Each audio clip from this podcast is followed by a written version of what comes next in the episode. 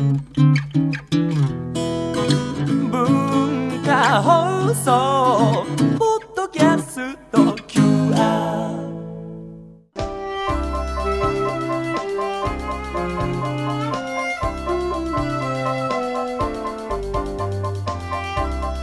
NHK エグゼクティブアナウンサーで現在は文化放送の日曜は頑張らないにご出演中の村上信夫さんですよろしくお願いいたはい、よろします、しくお願いします。い本当に緊張しますや、こっちも緊張してるんですよ。はい、もうドキドキしてます。あ、まあ、あんまりほら、聞かれるということはないもんですから、仕事からね。ええ。人の話をき、うん。聞き出す方が機会は多いですそっちがどっちちかと本職なので、まあ、ぜひでも今日はどんなことを、僕の引き出しをどんな引き出しを開けてくださるか楽しみどんどんあにしてます。開けていきます。はい。よろしくお願いします、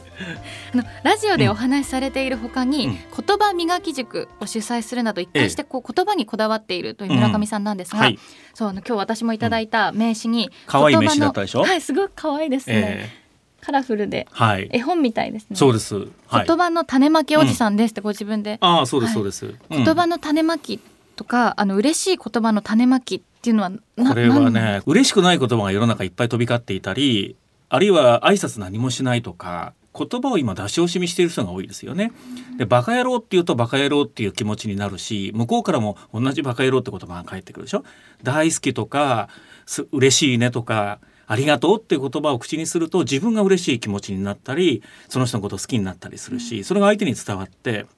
相手からも嬉しい言葉が返ってくるそういう嬉しい言葉をお互いが使い合っていくと笑顔の花が開くんじゃないかなと思いながら今一生懸命ね塾を開いたり全国講演で回ったりしてるんです。言葉磨き塾っていうのは、うん。どどういうことを教えてくださるというか、えっと教えるっていうかかメダカの学校みたいで、先生がそこにはいなくてみんなが先生。誰が先生か生徒か分かんない。でお互いが嬉しい言葉を使い合って相手のことを褒めるんですよ。あなたはこういう素敵なところがあるんですよっていうと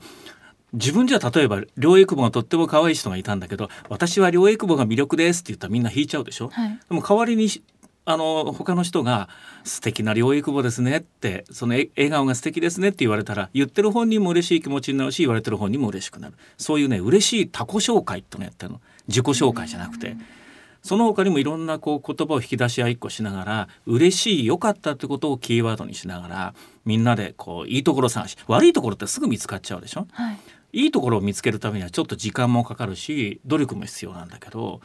その考えるってことがすごく大事ですよっていうようなことをみんなで嬉しい言葉のシャワーを浴びてるわけ。そうするとなんかおっかなびっくり来た人も帰る時にはねすっごい嬉しい気持ちになる。今聞いてるあなたの顔も笑顔になってきてね、はい。だんだんね、うん、なんかそういう褒め言葉のレパートリーとかって意外にこう自分で持っていなかったりするのでそうそうそう。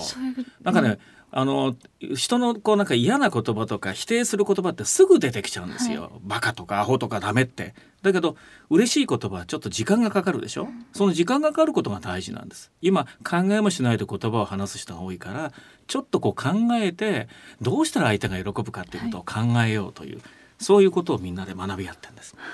なるほど。ありがとうございます、ん。納得してもらったみたいでよかったです、でここからちょっと本のお話、お付き合いのお話を聞きたいんですが、子供の頃から先ほども読書を好きだっておっしゃってたんですが、小さい頃から好きだったんですか？そうですね。でもどうだろうな。僕は親父の方が実は父の方が本が好きで父の書棚にはずらーっと本が並んでてなんか難しそうな本が並んでるなっていう印象で,、で僕はそんなにむちゃくちゃ本をむさぼり読むタイプじゃなかったの。ただし父がやっぱり時々本をこう買い与えてくれて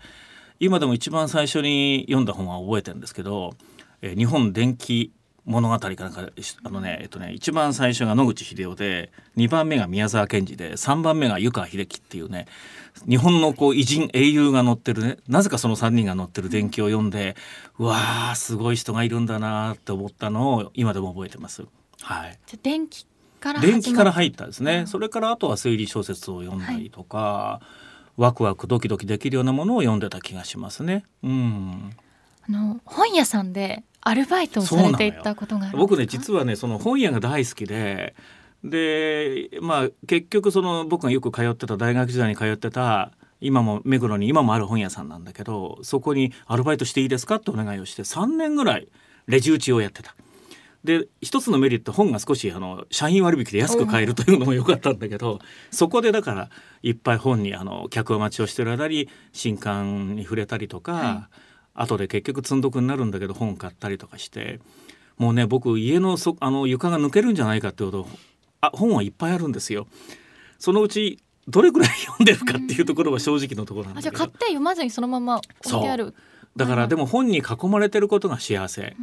僕あの読書家の俳優の児玉清さんと、とても彼の晩年仲良くしてたんだけど彼もねなんか本に囲まれる生活がまあ彼の場合は積んどくじゃなくてちゃんと読んでたんだけど、はい安心できるって言ってたけどなんかね僕もそうなんです。本屋さん大好き。本に囲まれてる生活大好きっていうそんな感じですね。そんな村上さんに、今日はおすすめの一冊をはい。持ってきていただきまし持た、ってきました。はい。佐伯康秀さんの居眠り岩根江戸増子シリーズという今日はこれあの第一巻かげろうの辻というですね全てはここから始まったんですけどこの小説はなんとですね今1850万部シリーズ通算もうすごいでしょで今48作まで出ていて僕ね徳川家康を昔26巻まで読んだことあるんだけど、はいこんな48巻もずっと積んどくの村上がですね読み続けてるってのはもうこれだけ。ものすごいこの本はねもう今だんだん児玉清さんになってきたの児玉清さんはね もうね広角青飛ばしなもうこの本が面白いよとかってどの本も面白く言うんだけど本当に面白いの。で一言で言うと佐伯さん自身が言ってるんだけどこれ文庫本でしょ？はい。だから手軽な値段であの本当に重さも軽いからハンドバッグの中にも入るし手で持ち歩いても負担にならない。でこの本をこう1ページ開き始めると通勤電車の中で「はあ嫌だな今日も会社行くの嫌だな」って思ってる人がもう1ページ開いた瞬間にその通勤電車の混雑ぶりとか会社に行く辛さとかをね忘れちゃう非日常に連れてってくれる。日常を忘れるっていうね。我を忘れるっていうそういう痛快な面白さがで主人公は坂崎岩根っていう、はい。まあ縁側でね居眠りをしながらのんびりしてる年寄り猫みたいなこういうフレーズが何回も出てくるんだけどこうさあお前を切るぞみたいな剣ではなくてふっと相手がなんか油断をしてしまうみたいなそういう憲法なのね。でももう誰もが誰彼には打ち勝つことができない。でもう一つは長屋であの最初の頃はうなぎ咲きとかしながら長屋の人たちと触れ合ったり江戸中のいろんな人たちとね彼の人柄で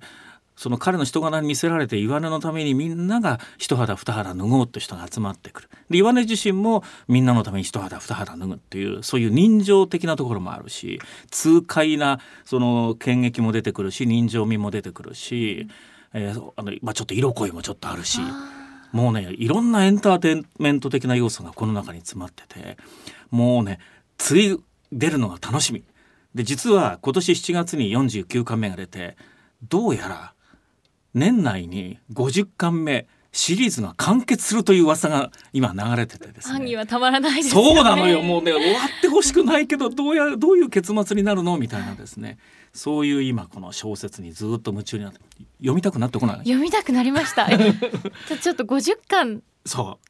あるということで、まあ今度50巻出るということで、うん、まあ49巻目が出て年内に50 1巻巻からうん。読んだ方がいいんですよね、そうね。やっぱり途中から読んだら筋がわからないからやっぱり第1巻から読んでいたい、本当はこの小説も第1巻で終わる予定だったんだけど評判が良かったので次から次にこうやってシリーズになったという。もう坂あのこの佐伯さんはシリーズがねいくつあったかな？もうね山のように次々いろんなシリーズがあってさっき言った三つ目シリーズとか吉原裏同心シリーズとか古着屋宗兵衛シリーズとかね。シリーズだけでね多分10個ぐらいあるんじゃないかな。でこの人が何が魅力的かっていうと57歳までノンフィクションを書いたりしてたんだけど、全く売れない作家だったわけ。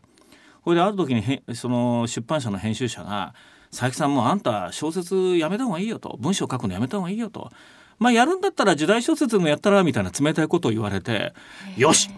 ここで何とかしよう」と思って彼は時代小説を書くわけ。そしたら人生変わったんですよ57歳から。だからやっぱそういう意味では人間いつまでたっても諦めちゃいけないなっていうね。チャンスはいつ来るかわからないっていうそういうなんかその少しこう人生のなんか先輩としてね嬉しくなるようなそういうストーリーもあるんですねこの人には。うん。その主人公の人柄がちょっと、まあ、珍しいというか、うん。それで興味持ちました？そうでしょ、ん。ずっとこうなんですかこの主人公と周りの人たちっていう感じでそうなのよなんかこう読んでるうちに傍らでその岩根と一緒にいるようなね、はい岩根の活躍を見守るっていうようなそんな気持ちになっていくんですよね。なんか主人公があんまり強すぎたりバッタバッタと次から次になぎ倒していくみたいなんじゃつまらないし色恋だけでもつまらないしいろんなこう楽しめる要素がこの中に詰まってるという感じですよね。うん、村上さんが本当に物語に入り込んでいるっていうのが本当にだんだん私は児玉清になってきた感じ。最初に児玉清さんにこの本も勧められてもらって もう僕ねあの人にどれだけ本勧められたかわからない。うん。やっぱりその児玉清さんの本に寄せる思いみたいなものを自分自身も感じ取って、はい、本ってさなんか自分が行ったところ行ったこともないような世界に連れてってくれるっていう面白さがあるでしょ。だからやっぱりそういう意味ではこの江戸時代に自分を引っ張り込んでくれるねあのこの小説はねもうぜひおすすめです。はい。今日のお客様日曜は頑張らない進行役の村上信夫さんに佐伯康秀さんの居眠り岩根江戸増子シリーズをご紹介いただきました。村上さんありがとうございました